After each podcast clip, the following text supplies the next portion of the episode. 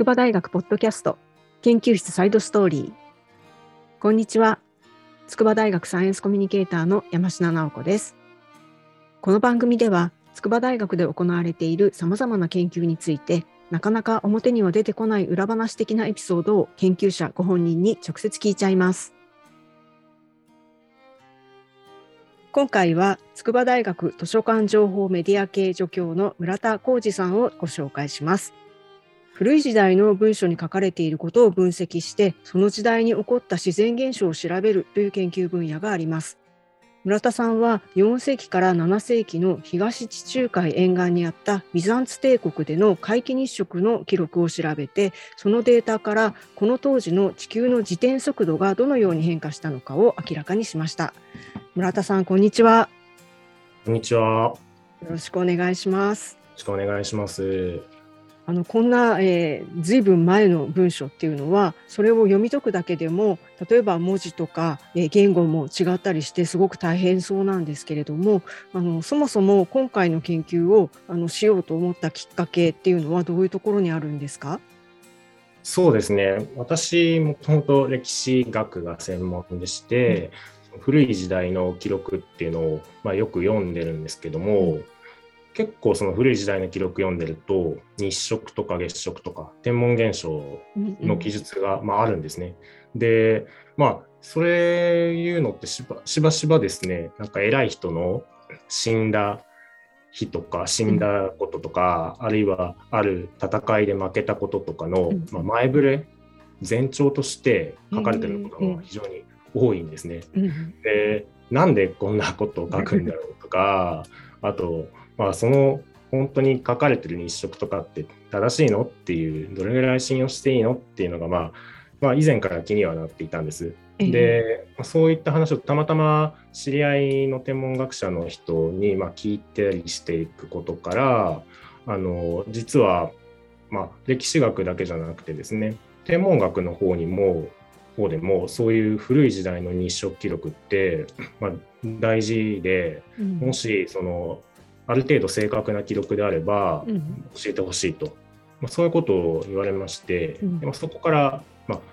あ、あの研究が始まった感じです。えー、なんか意外な組み合わせですよね。そうですね。なかなか普段会わないですよね。えー、えー、まあ、今回たまたま、うん、はい あのご縁があって、はい、やらせていただいた感じです。うん、でもこのその4世紀とか7世紀とかっていうこの当時の科学っていうと日食の存在だとか地球が自転してるだとかそんなあの科学的な知識とか情報っていうのはほとんどなかった時代かなと思うんですけれどもそんな時代に書かれたことでもやっぱり役に立つもんなんですか？そうですね。まあおそらくその私たちが思ってるよりも、うん、その古い時代の古代の天文の知識って結構正確というか、まあ、精密なもので、うん、あの有名どころだと古いローマの時代にプトレマイオスっていう人がいるんですけど、まあ、彼はその天動説っていう宇宙の中心が地球でその周りを太陽が回ってるっていう説をそのすごい精緻に、うん、あの明らかにした人なんですけど、まあ、違ってるんですけどね。でもこれ自体は非常に当時の水準としては精密で、うん、あのかなりの程度の日食とか月食とかの天文現象を、まあ、予測することもできたレベルだったんですね。で、まあ、そういったその、まあ、知識ですか、知識が、まあ、割とその当時の教養層の間では、まあ、共有されていて、でそのおかげで天文学にも現代の天文学でも使えるような精度の記録っていうのが少し残されてるといった感じです。うん、なるほど。あのこの歴史上のいろんな出来事と結びつけて考えられていたっていう話もさっきありましたけれどもやっぱりあんまりこう不吉な出来事っていうかよろしくない出来事と結びつけることが多かったっていうことなんですか？そうですね。それも 実は結構まあ面白いところで、うん、まあ、本当にその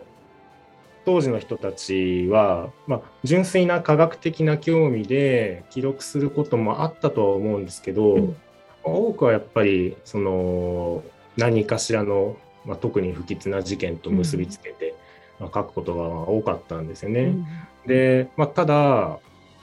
常にこう何か悪いことがある直前にいつも日食とかが起きるわけはないじゃないですか。えー そうするとやっぱり全部果たして信用していいかっていう問題があるわけですね。で実際にちゃんと調べてみると、うんあの実は残ってる記録日食の記録のうち、うんまあ、相当な部分はあの単なる想像であらの記録されちゃったものが結構あります。ええ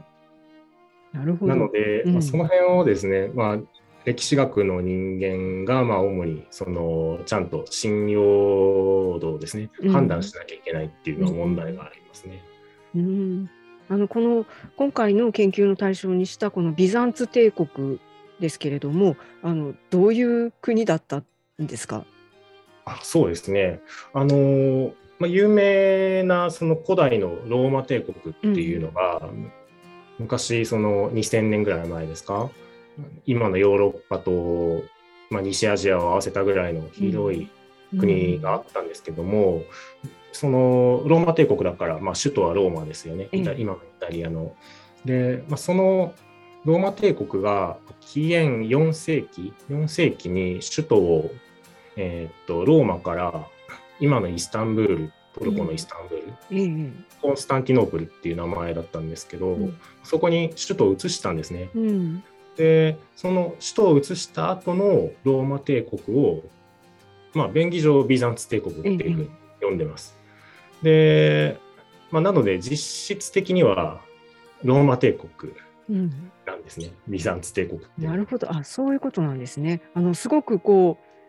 広さとしても広いしあの、まあ、世界の中の勢力としても大きい勢力だったっていうことですよねそのその頃の。そうですね。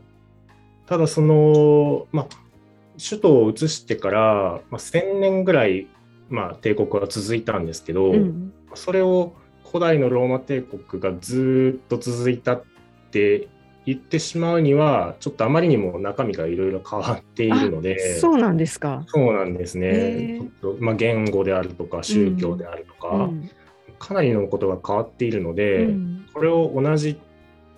ローマ帝国と呼ぶのはちょっと逆に誤解を招くってことでそういうことですか。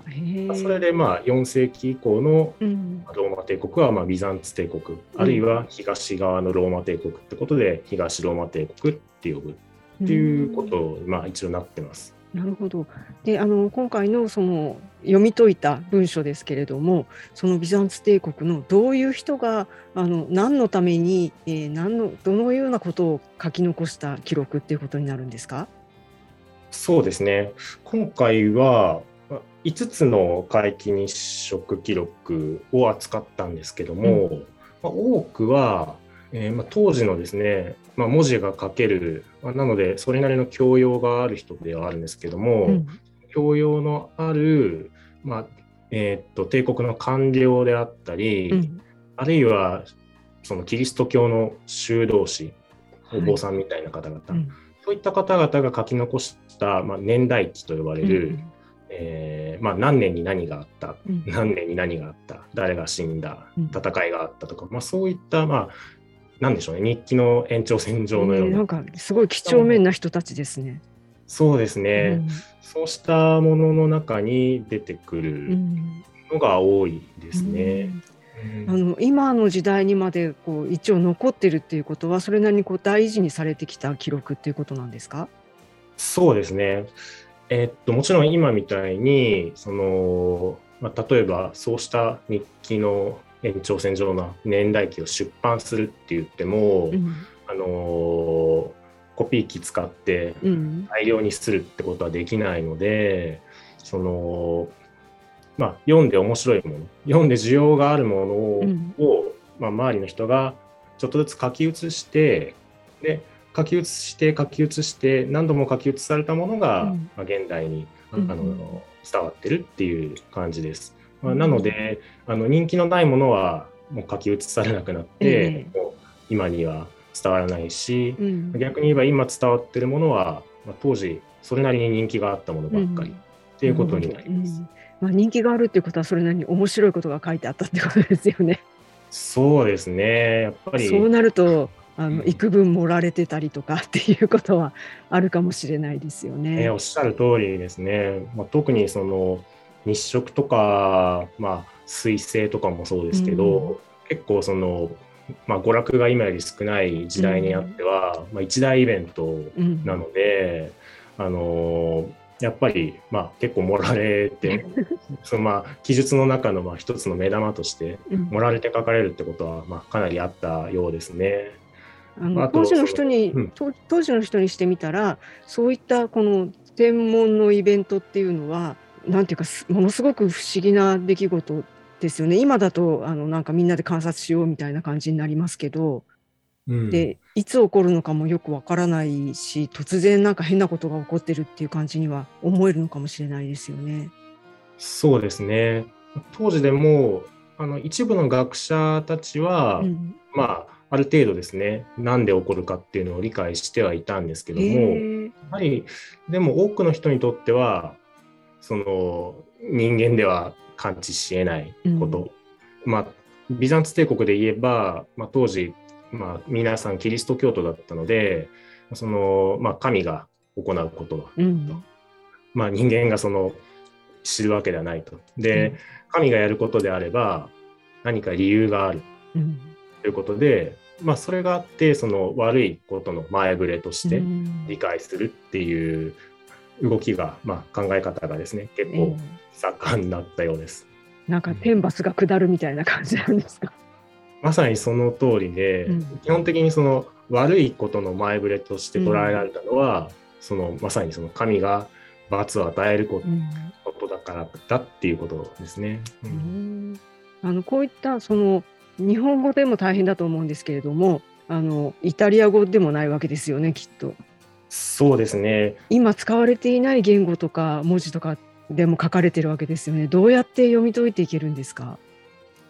そうですね。基本的にビザンツ帝国で書かれたものっていうのは、うんまあギリシャ語、今のギリシャ人がしゃべるギリシャ語ではなくて、うん古いギリシャ語であるとか、あるいは今のイタリア語とかのご先祖様のラテン語であるとか、まあ、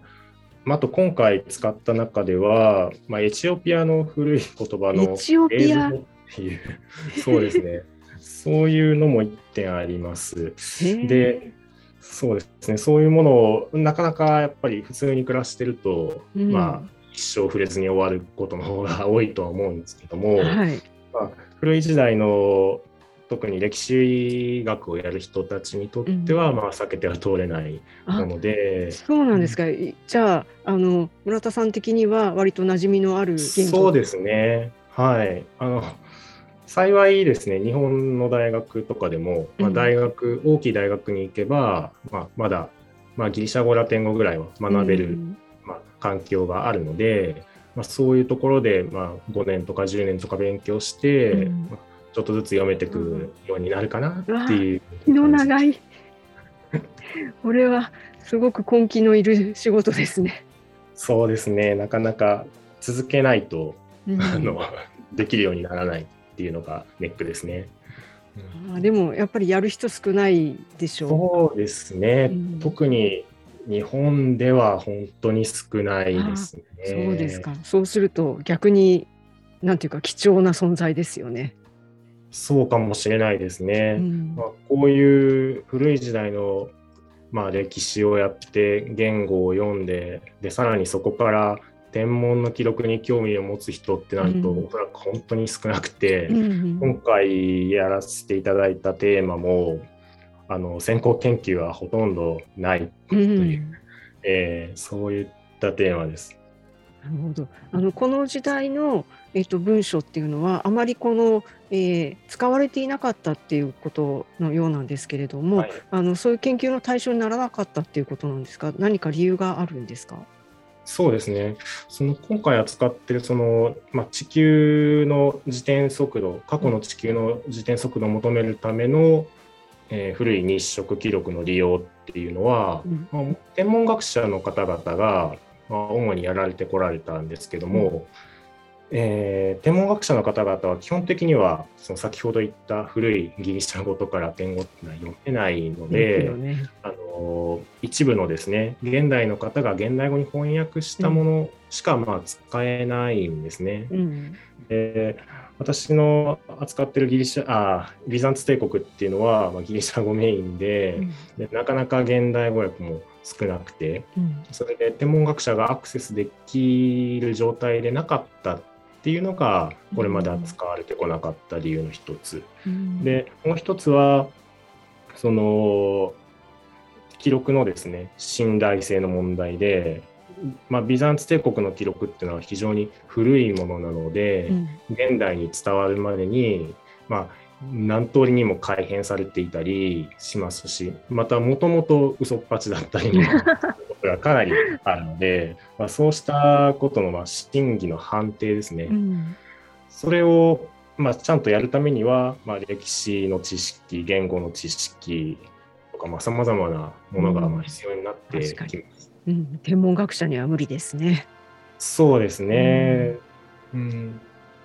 でこの今回は地球の自転速度を、えーその記録の中から求めたということで自転速度ってだんだん遅くなっているっていう話なんですけれどもそうなんですか、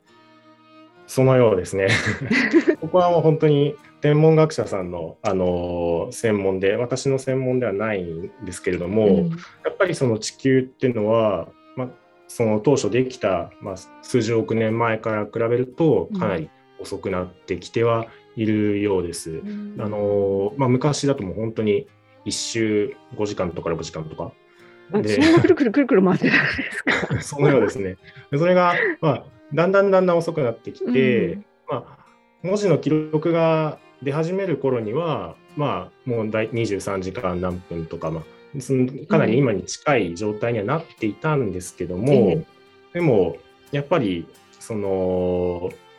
昔のことなので、まあ、どれぐらいの割合で遅くなってきてるかっていうのはちょっとわからないんですね。えで、まあ、そのあたりをちょっと明らかにするためにあの日食の記録とかっていうのがま使えるっていう、まあ、そういう天文学者さんのあの、まあ、アイディアがあってえうんそれに協力させてもらったという感じです。なんか古文書の意外な使い道ですよね。本当にそうですね。うんあの今まであの歴史学者の方がこういうテーマに興味を持ってやってることっていうのはあまり見られなくて、うんそういう意味では、まあ、これからいくらでも開拓していける分野なのかなというふうに考えています。なるほど。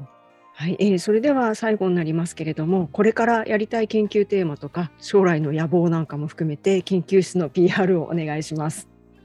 そうですね。あのひとまずは今回のテーマっていうのは本当に一部を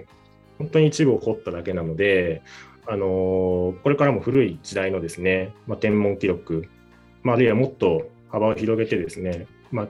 地球の環境の評価に役立つようなですね、うんさまざまな、まあ、地震とか津波とか、そういったものも含めて、その過去の記録のまあ発見と、あとまあ信頼性のまあ研究ですね、検討っていうのを進めていきたいと思います。で、まあ、私の研究室では、そういうその過去の記録とか、まあ、情報っていうのを、まあ、がどういうふうにその伝えられてきたかとか、まあ、あるいはそれをどう使って現代に生かすかとか、うんまあ、そういうことを、まあ、特にヨーロッパですけどを中心にし対象にしてやってますので、まあ、そういう、まあ、古い時代の、まあ、人間の記録とかがですねえーまあ、今に伝わってるのはどうしてだろうとか、まあ、そういうことに興味がある人に来ていただければありがたいなというふうに思っています。ありがとうございました。ありがとうございました。筑波大学図書館情報メディア系助教の村田浩二さんでした。ということで、今回ご紹介した研究は筑波大学の公式ホームページに掲載されています。番組概要の方にリンクを載せていますので、ぜひそちらもご覧くださいね。歴史学と天文学、意外なところに接点があったんですね。